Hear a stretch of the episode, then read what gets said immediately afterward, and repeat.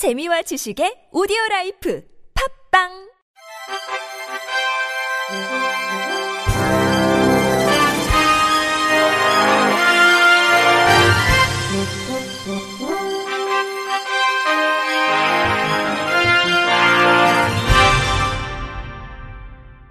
청취자 여러분 안녕하십니까? 8월 21일 월요일 KBRC 뉴스입니다. 한국장애인고용공단은 장애인 고용정책 수립 및 평가를 위한 기초 통계 자료의 수집을 위해 오는 11월 30일까지 기업체 장애인 고용 실태 조사를 실시한다고 밝혔습니다.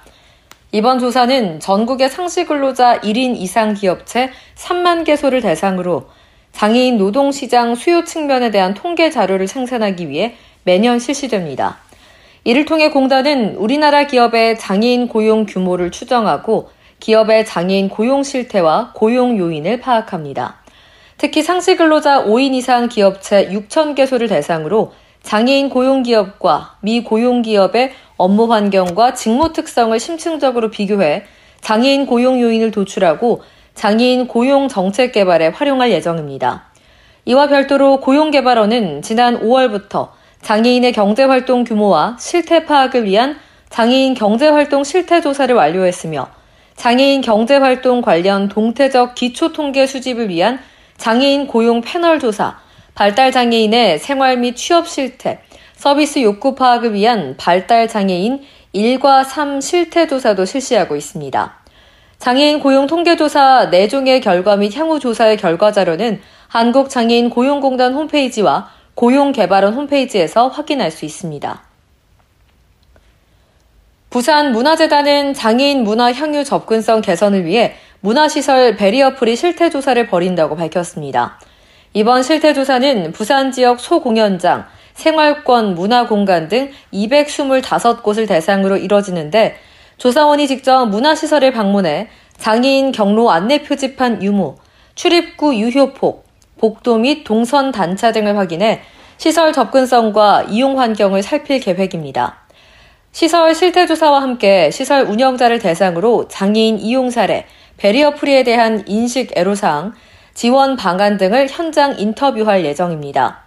부산문화재단은 이번 실태조사를 통해 장애인 문화시설 개선을 위한 기초 자료를 확보하는 한편 barrier free가 소수의 장애인을 위한 것이라는 편견을 없애고 고령자, 영유아 등 시민 모두에게 필수적인 사회 서비스라는 인식을 확산해 나가기로 했습니다. 부산문화재단 관계자는 이번 실태조사와 함께 앞으로도 사회적 약자의 문화 접근성을 높여나가는데 지속적인 노력을 해나갈 것이라고 말했습니다. 경상남도는 도내 식품 접객업소와 숙박시설 중 장애인이 쉽게 이동하고 접근할 수 있도록 시설을 갖춘 곳을 선발해 든든 자리로 인증한다고 밝혔습니다. 든든하다와 자리를 합친 든든 자리는 누구든 언제든 갈 수 있는 장애 친화업소를 뜻합니다.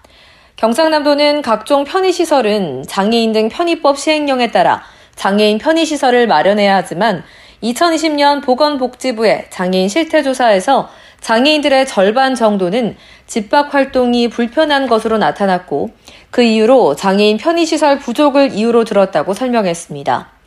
이에 경상남도는 장애인들이 쉽게 접근하고 이용할 수 있는 식당, 카페, 숙박업소를 장애 친화업소 든든 자리로 지정해 장애인들이 여가를 즐길 환경을 조성하고 사회적 인식을 개선할 방침입니다. 이를 위해 도내 식품 접객업소와 숙박시설을 대상으로 장애 친화업소 든든 자리를 공개 모집합니다. 장애 친화업소는 도가 실시하는 현장 점검과 심의를 거쳐 오는 10월에 최종 결정됩니다. 장애 친화업소로 선발된 업소에 대해서는 든든 자리 현판 부착과 함께 NH농협, 경남은행 대출 우대금리 지원, 경상남도 홍보 매체에서 홍보를 지원할 계획입니다. 홍성주 경상남도 장애인 복지과장은 장애인들이 쉽게 갈 수 있는 공간을 경상남도가 든든하게 지원하고자 한다며 장애인이 부담 없이 이용할 수 있는 식당과 카페, 숙박업소 등을 적극 발굴하도록 도민들의 많은 관심을 당부한다고 말했습니다. 서울시는 약자를 위한 기술 개발 지원 사업에 참여할 기업을 내일부터 다음 달 22일까지 공모한다고 밝혔습니다. 이 사업은 디지털과 정보통신 등 발전된 기술을 활용해 장애인, 노인 등 약자가 일상에서 겪는 불편과 어려움을 해결할 방안을 찾는 내용입니다. 시는 4, 5월 시민 공모를 통해 접수한 190여 개 불편 과제 중 6개 우선 해결 과제를 선정했습니다. 우선 해결 과제는 이동 약자들의 대중교통 접근성 개선을 위한 기술 개발, 동거 가족 없이 홀로 생활하는 독거인의 지역사회 연결망을 구축하는 돌봄 기술 개발, 시 청각 장애인들을 위한 혁신적인 의사소통 보조기기 서비스 개발 등입니다. 시는 공모에 선정된 기업에 최대 3억 원의 연구 개발비와 1년간 공공기관에서의 실증을 지원합니다. 김태희 서울시 약자와의 동행 추진 단장은 약자를 위한 기술 개발이 활발해지고 필요 기술이 약자에게 전달되는 과정에 제약을 줄이도록 공공의 역할을 다하겠다고 말했습니다. 장애인 어린이용 휠체어 근해 설치 관리에 관한 안전 기준이 마련돼 이르면 10월 말부터 휠체어 근해를 다시 사용할 수 있게 됩니다. 행정안전부는 휠체어 근해 설치 관리를 위해 안전 기준을 반영한 어린이 놀이시설의 시설 기준, 기술 기준 개정안을 18일 행정 예고했다고 밝혔습니다. 행안부는 내달 7일까지 의견을 받은 뒤 규제 심사 등을 거치면 10월 말쯤 휠체어 근해를 다시 운영할 수 있을 것으로 예상하고 있습니다. 휠체어 근해는 장애인들이 휠체어를 탄 채 활용할 수 있는 놀이기구로 이번 개정안에는 기구 이용형 근해에 포함돼 기준이 신설됐습니다. 구체적으로 신체 활동에 대한 지원 또는 보조가 필요한 어린이가 휠체어 및 유모차 등의 기구를 이용해 탑승이 가능한 그네의 특정 안전 요건에 관해 규정했고 구체적인 안전 요건들이 명시됐습니다. 특히 기구 이용형 그네를 이용하는 데 있어 보호자의 충분한 감시 감독이 있다는 전제하에 안전 기준을 적용한다고 명시했으며 보호자가 자리를 떠나는 불가피한 경우 즉시 기구 이용형 그네 이용을 중단하고 기구를 고정해 안전사고를 방지해야 한다는 내용을 포함했습니다. 이번 개정안은 성악가 조수미 씨가 세종누리학교 등 전국 특수학교에 휠체어 근해를 기증했으나 안전기준 미비로 활용되지 못하고 철거된 것을 계기로 마련됐습니다.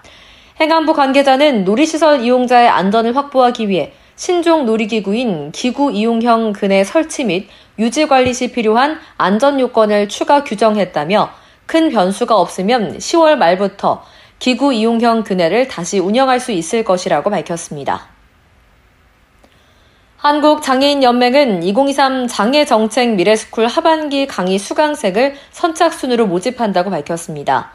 이번 강의는 장애 각 분야에서 활동하고 있는 당사자, 단체 활동가 및 학계 등이 장애 정책 결정 과정에 참여해 효과적인 목소리를 낼 수 있는 전문가로 성장할 수 있는 토대와 장애인 당사자 간 네트워크 형성을 통해 개인의 특정한 목소리가 아닌 집합적인 목소리로 실질적이고 현장에 필요한 정책이 수립될 수 있는 단초를 마련하기 위해 기획됐습니다.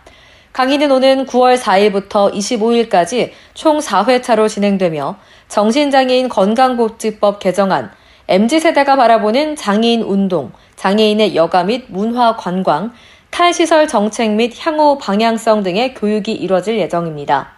신청 대상은 장애인 당사자, 장애인 단체 활동가, 비장애인 등 30명이며 신청은 링크를 통해 가능합니다. 끝으로 날씨입니다. 내일도 무더운 날씨는 계속되겠습니다. 아침 기온은 서울과 대구가 25도, 대전이 24도, 광주와 부산은 26도를 보이겠는데요. 낮 최고 기온은 서울이 29도, 대전과 광주가 32도, 대구는 33도까지 오르겠습니다. 비가 내리면서 폭염특보는 차차 해제될 것으로 보입니다. 내일 새벽에 서해안과 제주도부터 비가 오기 시작해 오전에는 그 밖의 중부와 전라도에 비가 내리겠습니다. 수도권과 강원, 영서, 북부, 그리고 서해안과 제주도부터 비가 내리기 시작하겠고, 오전에는 그 밖의 중부와 전라권에 비가 시작되겠는데요. 모레까지 예상되는 강수량은 인천, 경기 북부에는 50에서 120mm, 서울과 경기 남부는 30에서 100mm, 강원 북부 내륙 많은 곳은 120mm 이상입니다. 서해안과 수도권의 중심으로 매우 강한 비가 예상되기 때문에 비로 인한 피해가 없도록 안전사고에 유의하시기 바랍니다. 이상으로 8월 21일 월요일 KBIC 뉴스를 마칩니다. 지금까지 제작의 권순철, 진행의 최정인이었습니다. 고맙습니다. KBIC